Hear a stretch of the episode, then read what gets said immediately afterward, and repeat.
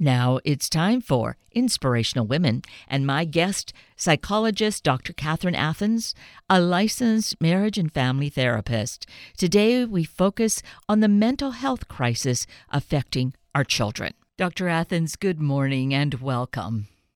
Good morning.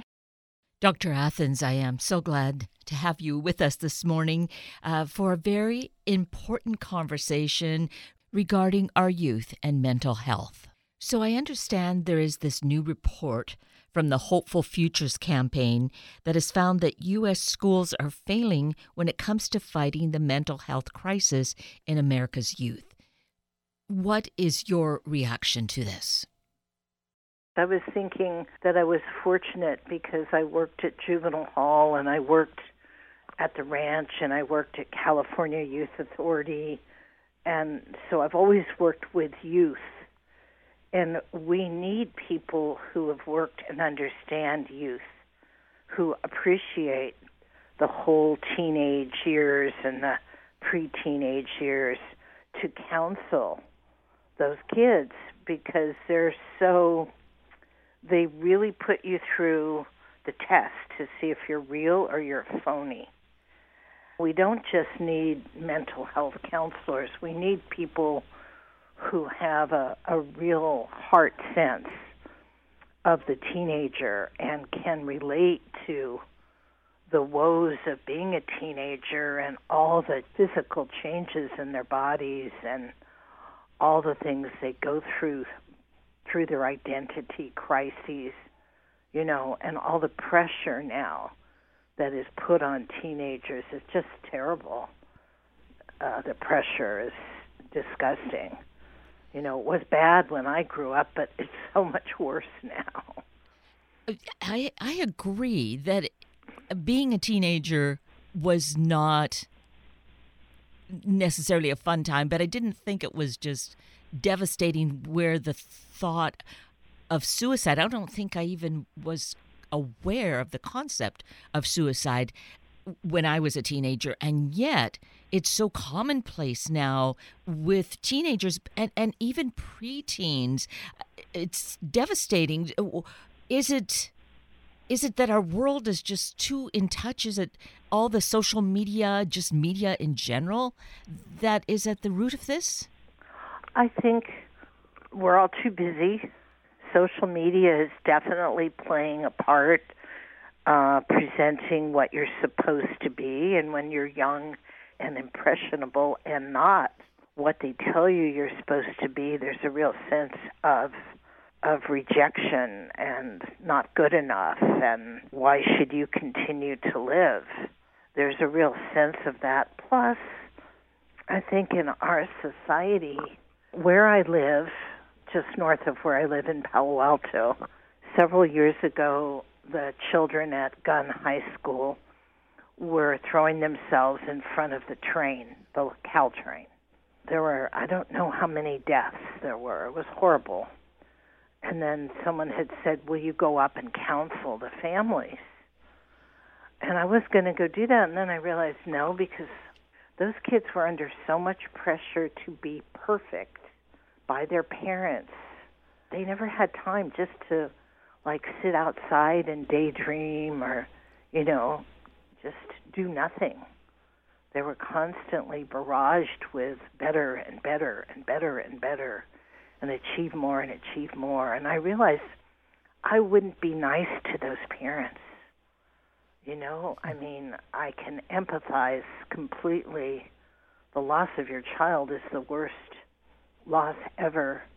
But they push those children uh, into a place where they felt there was no other way to escape the pressure.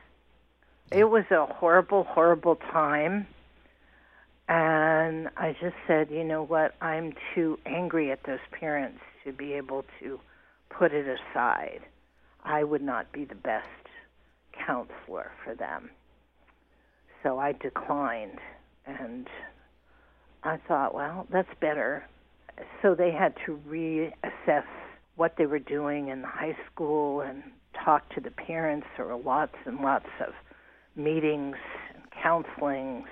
And I just wish they had done that before that happened.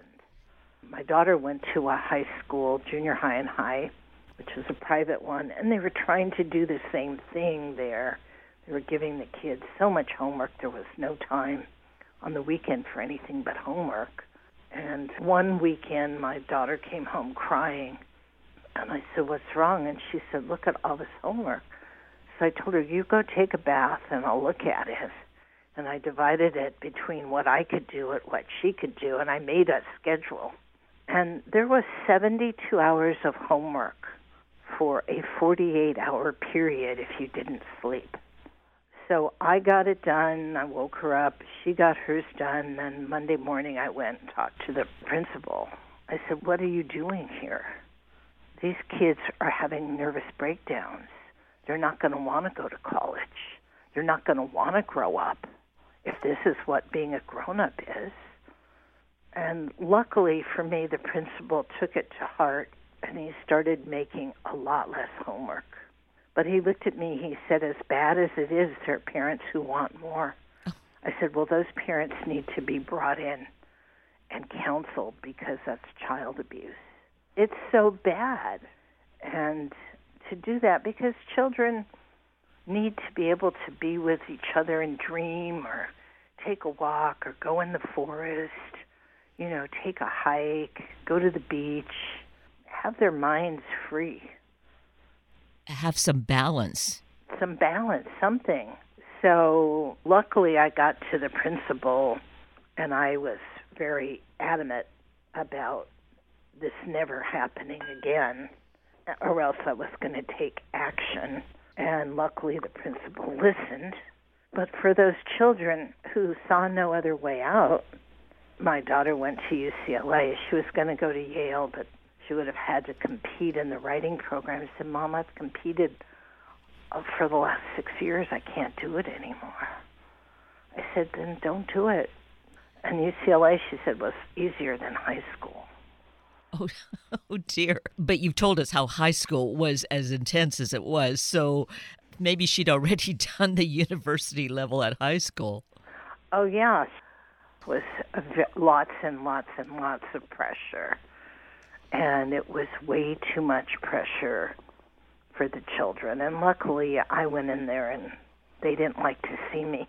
But that is what's needed. And I think then in today's world, I don't know whether parents are necessarily that engaged in the school. Of course, we're in this very strange time or unusual time, but we know we've been hearing through this pandemic about the concerns of mental health with our kids. And now parents are according to this USA Today report, uh, really extremely worried in some cases about their kids' mental health. What kind of light can you shed on that for us, Dr. Athans? Well, first of all, children need each other. They need the socialization of each other. And having them sheltered in place for so long during developmental years arrested development. I mean, uh, bad enough adults here are paranoid, are terrified, but the children don't have experience and the children don't have defense mechanisms developed the way we do as adults. So children didn't get to have that social interaction face to face with their peer group, go to dances. I mean, they canceled graduations, for goodness sake. Mm-hmm. That's not okay. You work so hard and you think about going to the prom. They didn't have a prom. You know, standing up and receiving your diploma. They didn't have a graduation. They feel, I have spoken to a few teenagers, they feel cheated out of several years of their teenagehood and they're angry. And this is not okay. And it's understandable why they feel that way. And there isn't enough time and enough trained individuals so they can work those feelings out. So then they turn them inward and make an idea that they're not good enough, they're not worthy, which is not true, but those feelings get turned inward and become very destructive. And anger turned inward becomes rage and hatred, self hatred, and then self hatred becomes the need for self elimination. You know, why should I continue to live? So it's prevalent in preteens, but don't forget that the whole teenagehood is about the body going through massive changes. The good hormones, the serotonin and the norepinephrine and the dopamines, are circulating all over the body to help the body make the change into adulthood. So the brain is not functioning the way it might with some good hormones in there. So that's another huge problem we have with teenagers and their decision to commit suicide. And then we have social media where it's encouraged to commit suicide. And that's very, very, very bad. And there is a sort of a pattern that's acceptable for a girl or a boy. And if you don't meet that pattern, well, you know, you're not going to make it. And they really emphasize that. I mean, that's one of the reasons that people have been very angry at Facebook because that's going on. And some of the ads promote that skinniness, you know. Not everybody is tall and skinny with long legs, you know. And when I was a girl, that was not considered the beauty type. The beauty type was Sophia Loren and Elizabeth Taylor, who were not tall and skinny. So we have this new idea of what's beautiful, and most people aren't like that and can never be like that. And so, what do you do if you can never be like that and you're a teenager and you're not really in your right mind anyway? You might want to eliminate yourself because you're not seeing the beauty in who you are, not understanding that all different shapes and sizes are important in life, and all of them are beautiful. They don't get that feedback anywhere. And parents are tired and stressed and financially stressed and trying to take on another job and then we have these ridiculous prices for food and so then people are having to choose between what they're going to do. And sometimes parents don't eat, and they need to eat, but the food prices have become ridiculous. So it's a very difficult situation mm. for everyone, and parents need counseling. Parents need to be given tips on how to talk to your teenager, how to be with your teenager. And I think, Kate, you and I have spoken about this about projects with the family of maybe doing a, a puzzle on the kitchen table or make having a cookie day and everybody making different kinds of cookies together or planting a garden day where you're doing something and in that doing something there's a relaxed atmosphere where you can talk about what you're thinking and feeling. And so many people, children and adults, have not been given the opportunity to know themselves, to be able to identify what they're thinking and feeling, because they're so rushed and so busy and so stressed. And this is not a good thing because that leads to impulsivity, which always leads to disaster.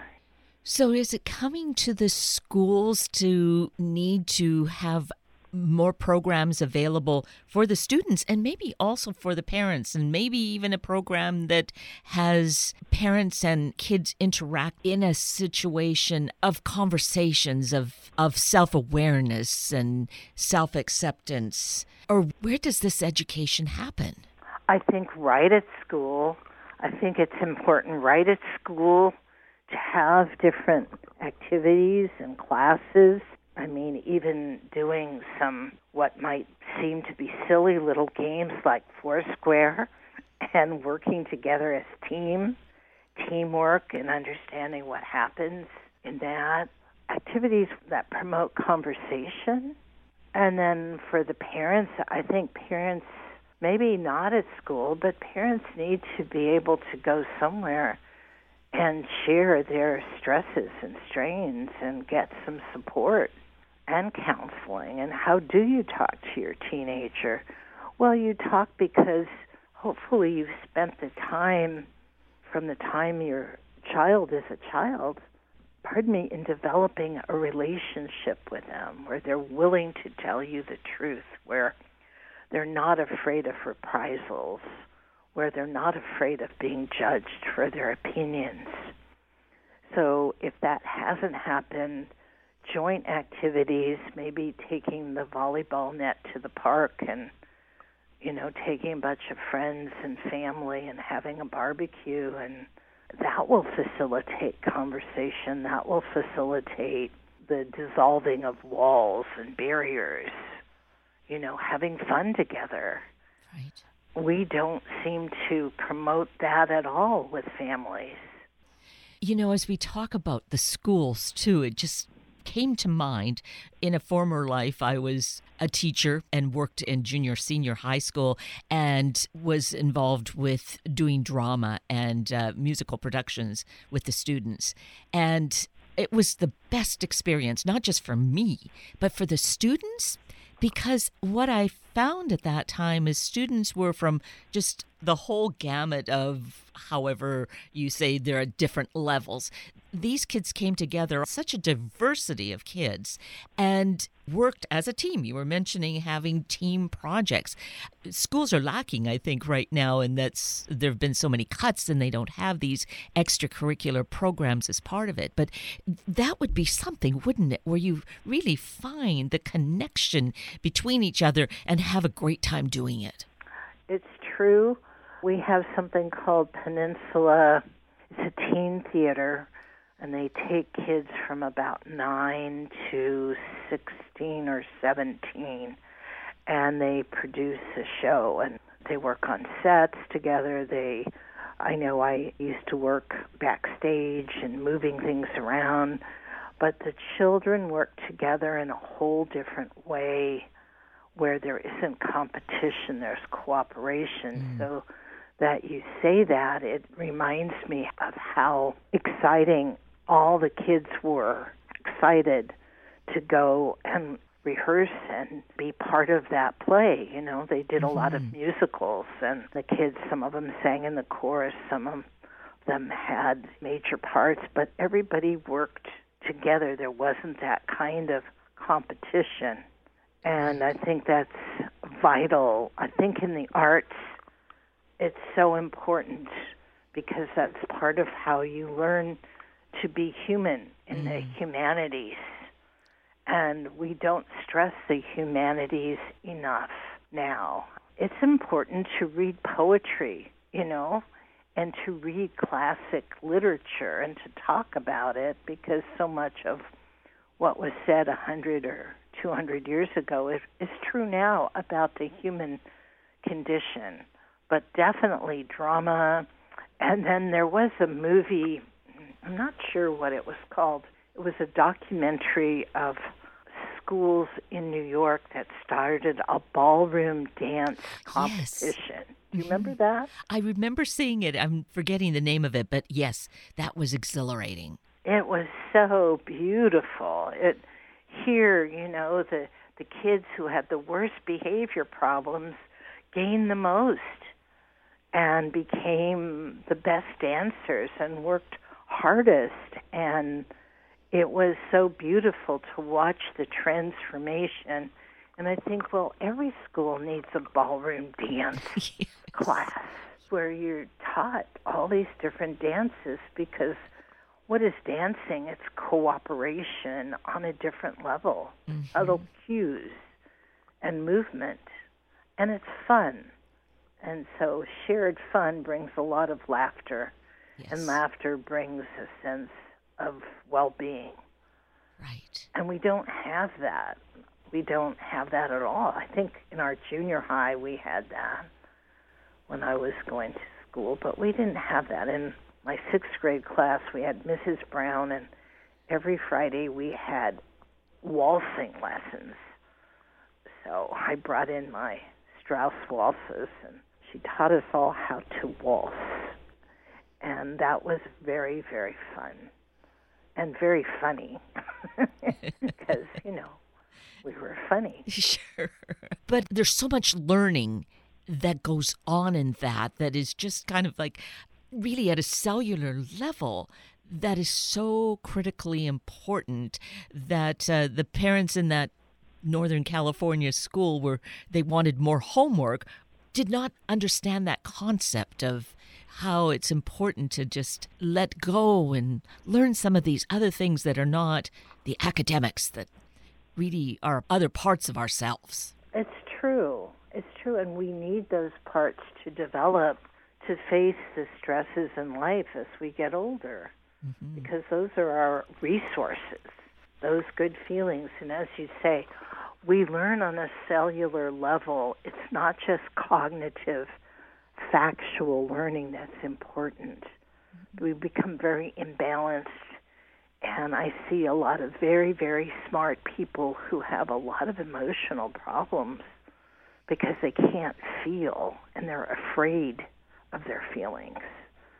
And this is something that we can do at schools is to have small groups and say, you know, let kids express how they're feeling and if they're afraid of their feelings and what are they afraid of. I mean, some grammar schools start early and they talk about feelings and how to identify what I'm feeling. Because I have adults in my practice, and I say, How are you feeling? I don't know. Mm-hmm. Well, if you were to guess, how would you say you were feeling? I don't know. You know, where are you? Are you here in your body, or where are you? And a lot of people are cut off.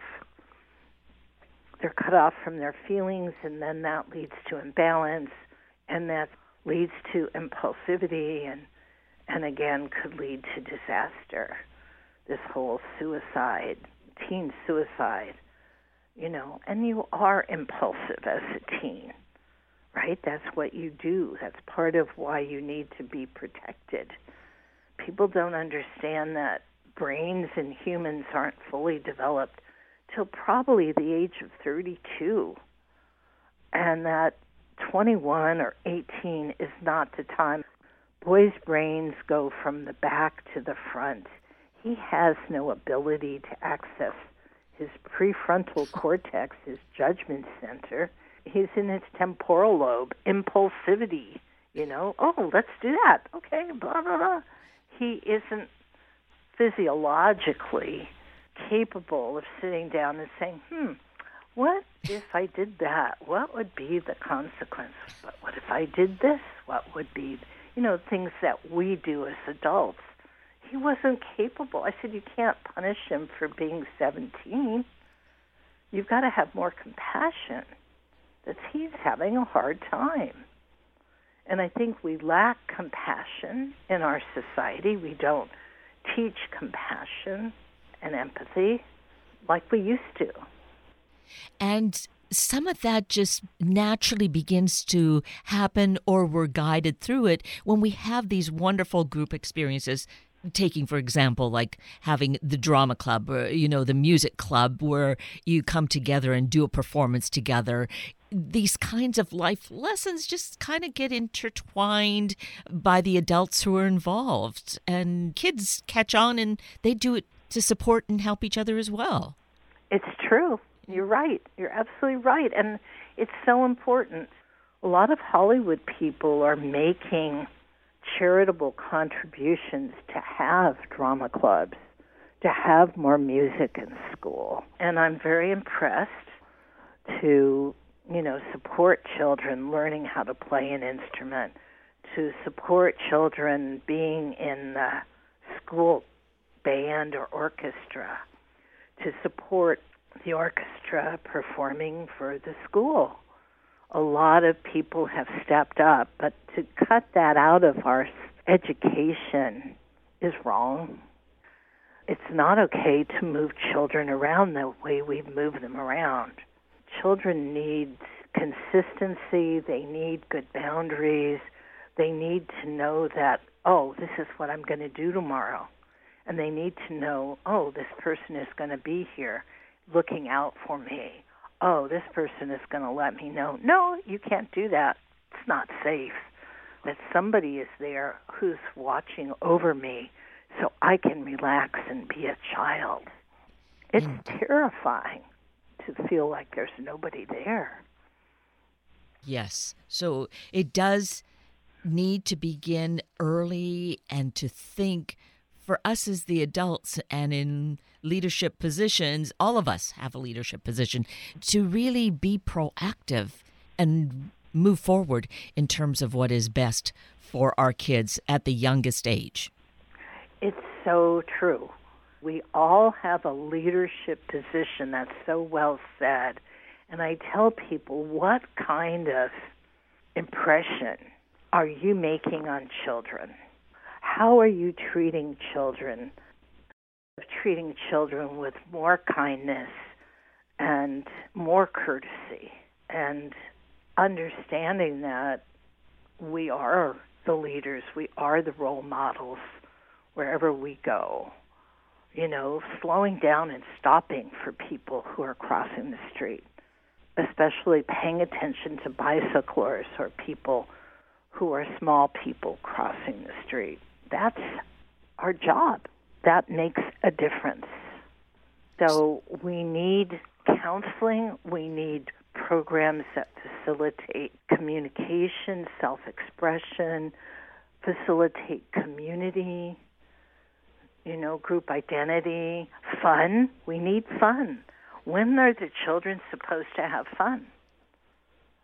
Well, I think what that as you say that, and it captures much of the comments that we made th- during this conversation, Dr. Athans, on your webpage, because I want to mention this as a, a really important resource where there's so much information, including the books that you've written, which are also great material to help parents and teachers alike.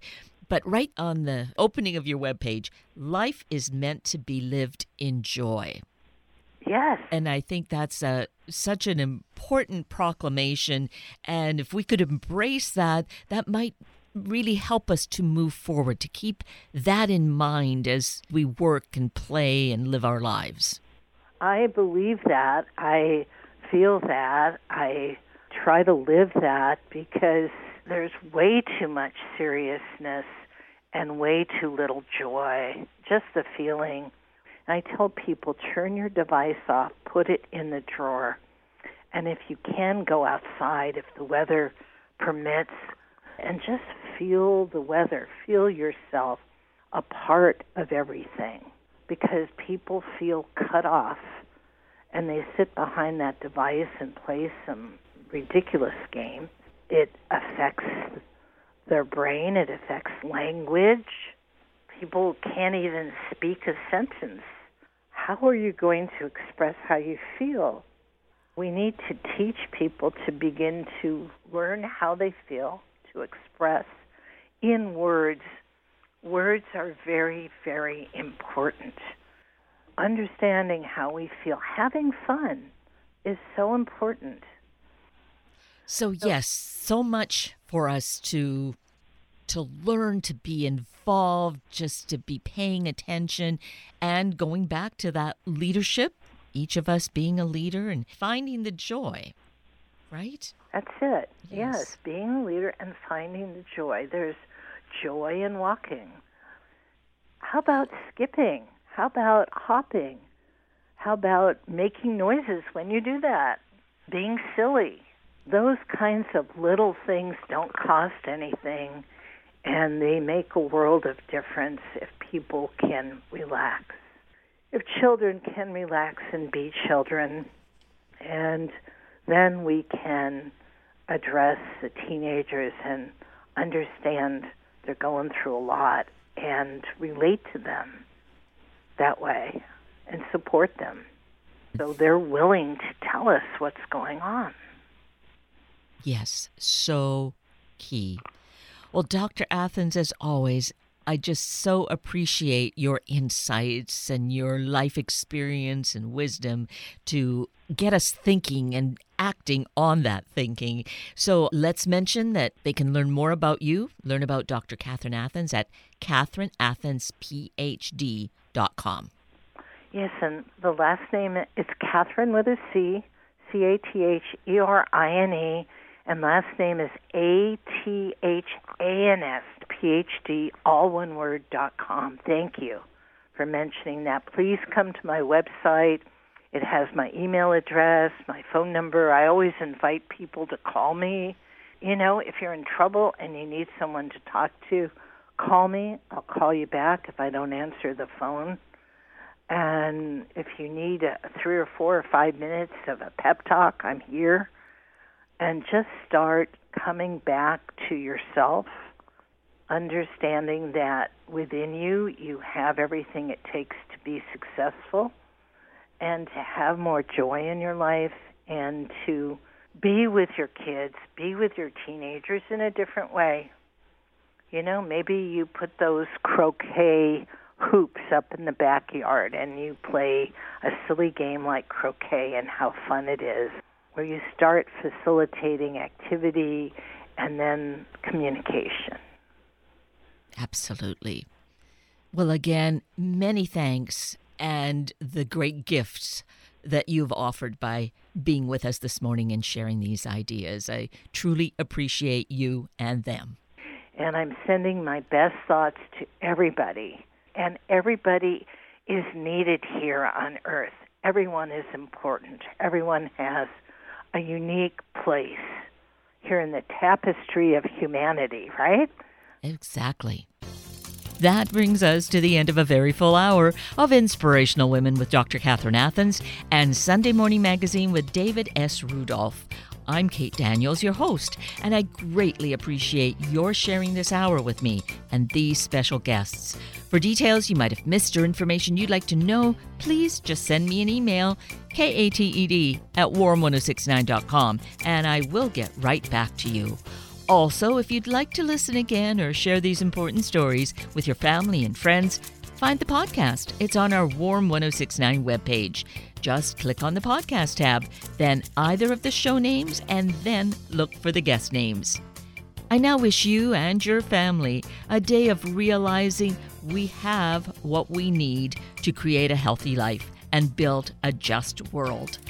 Have a week of the same, and then please plan to join me again next weekend for another hour of Sunday Morning Magazine and Inspirational Women on Warm 1069. Good morning